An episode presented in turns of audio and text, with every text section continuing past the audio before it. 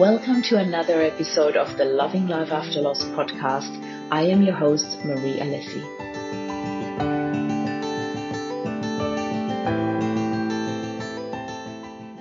Good morning, beautiful people. Marie Alessi here. I am really, really excited to be back here in action because the last two weeks I literally spent on the couch um, and we had COVID in our family. So I'm really, really grateful that my boys have gone back to school today. Um, it took me a long time to really recover. Like I felt that I was slowing down uh, quite a lot in terms of not being as quick on, uh, not just on my feet, but also in terms of my thoughts. So I really hope that I'm bringing uh, the usual amount of value to you in our Monday morning uh, sessions here. So, today, the topic that I had chosen for last week that I want to finally bring to you is Do we always have a choice? And uh, you know that choice is a topic that I just love talking about because often when we go through adversity, that um, really hits us and rocks us to the core we are left um, in a state of feeling that there is nothing that we chose about this, which I totally understand and can relate to because um, I've been through the same sort of motions in the very first um, couple of moments after hearing the news about Rob's passing.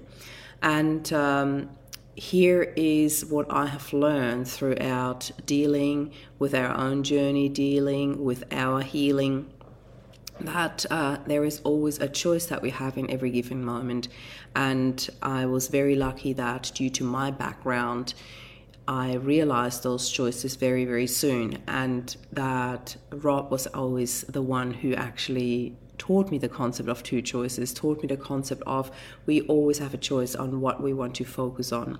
So um, I often get asked this question, you know, I did not choose to lose my husband, where do you see the choice in this? I did not choose to lose my child or my parent or whoever that is in your family. Um, that has passed over. And my response to that is always you have a choice what you do with it. And um, and I want to elaborate on that a little bit more because there is another um, response that I often get that people feel there is no choice in that. There is just pain, there is just the falling apart. And there is so much more to that. I just want to tell you that straight up. There is so much more than just the pain. There is a whole lot of love, there's a whole lot of support, and it is up to us how we choose to move forward, who we allow to let in, let into our life, let into our personal space in terms of who do we trust enough to sit and hold space for us, to sit and support us, to uh, cook meals for us, to pick us up when we when we have a really low day and uh, this is just something where there's so much more choice involved than we give ourselves credit for. And here's one for moms in particular. I hear this one very sentence so often in my life, and that is, I didn't have a choice. I had to do it for the kids. I had to get up for the kids. I had to move forward. And um, I don't agree with that. You didn't have to, you chose to. And I want to explain to you why this difference is so, so important. When you think about it as, I had no choice, I had to do it for the kids, you automatically put yourself in victim role in into a state of um, helplessness and there were no other choices.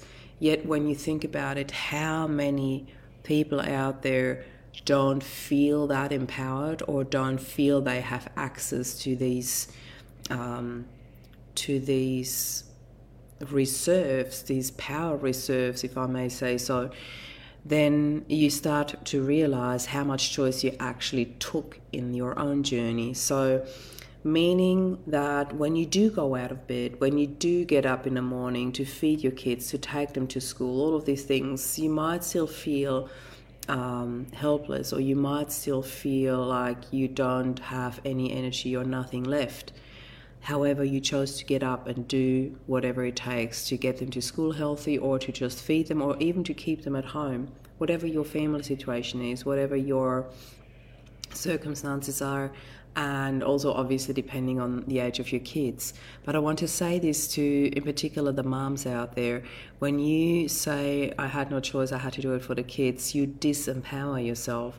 But just feel the difference and how empowering that thought is when you're like, I chose to do this for my kids. I chose to heal for my kids. I chose to move forward for my kids. I chose to be a shining example for my kids. That's what I did.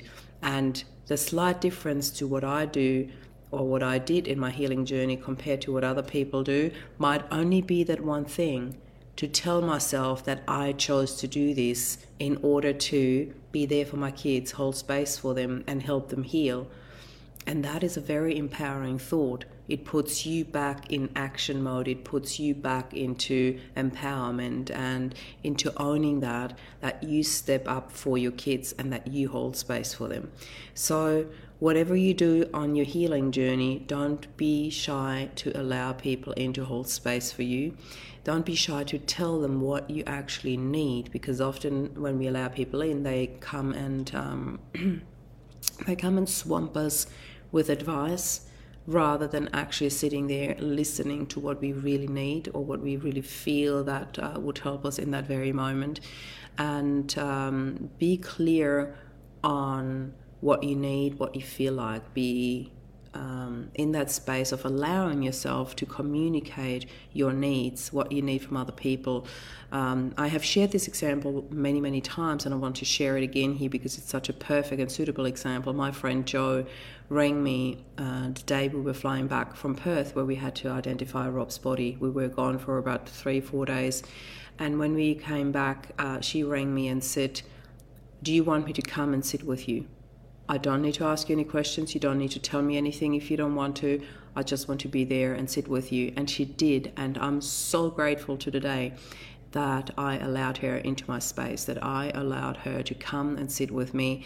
Her son came, he entertained my boys. That's exactly what they needed to be back into in, in that sort of normal space, just hanging out with friends, just having somebody there with them as well, you know it was really good and healthy for us to have somebody there with us in this space, literally to hold space for us, to be in that very moment without pushing us, without nudging us, without asking us anything, just to be there and listen.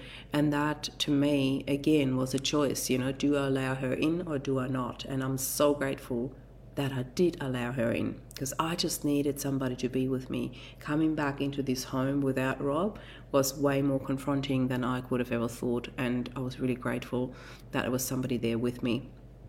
So, um, what I suggest is that in the very moment where you are at right now, no matter how short or how far you have traveled on your path of healing, on your path to healing, um, I want you to be very mindful of what you have already achieved, what you have already chosen that was good for you, and what else you can choose that will help you feel a little bit more in control, a little bit more empowered. And it's not even so much about the being in control, it's absolutely okay to get out of control and to lose control and to cry, but allow yourself to have somebody there for you, if not in the moment, then afterwards to hold space for you, to make sure that you're not just falling, but somebody's there to catch you and pick you back up when you need it. You know, there needs to be space for everything. I believe the strongest um,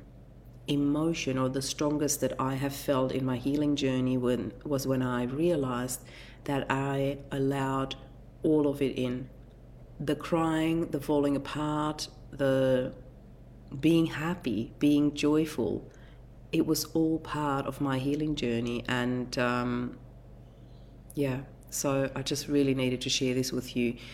Allowing is such an important part on your journey, and realizing the many choices you do take and the many choices, the many, many more choices that you actually do have right ahead of you. Make those choices. Choose you in this journey. And you can also choose happiness to accompany you on the way. I always say when we focus on healing, again, that's a choice. Healing and happiness are also choices. And when I choose to focus on healing, then grief is what happens along the way. It is nothing that I need to focus on. It is something that I chose for myself that worked really well for me to not keep my focus on the grief, but to keep my focus on the happiness and the joy that I wanted to create for the sake of my boys, for my own sake. And by focusing on that, all the rest happen along the way. The grieving happens no matter if you focus on it or not. It is a matter of allowing and it is a matter of choosing where and who you want to be. So take a moment today and really recoup all of what I've just said to you and think about who do you want to be in this journey? Who want, do you want to be walking through it and coming out on the other end? How would you like to be? How would you like to feel? And then make the choices along the way that guide you on that path and that get you to that state. Be grateful for what is happening. Be grateful for the people around you who hold space for you. And if you feel all alone in this and that you feel you've got nobody else around you to do all that for you and to hold space for you, then please leave a comment below. You can always reach out to me, and if you watch this outside of the group of Loving Life After Loss, there's always my website underneath where you can just click on that, go to the contact page, and um, reach out to me. I'm always open to having a chat to you, listening to where you are at in your journey right now, and nudging you in the right direction. I want to just send you so much love Thank you for allowing me to remind you of all the choices that you do have in your life. This is Marie Alessi signing off. Bye for now.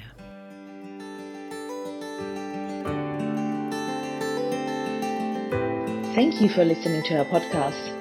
If you enjoyed the show and you would like to find out more about loving life after loss, please visit mariealessi.com. I shall see you next week. Bye.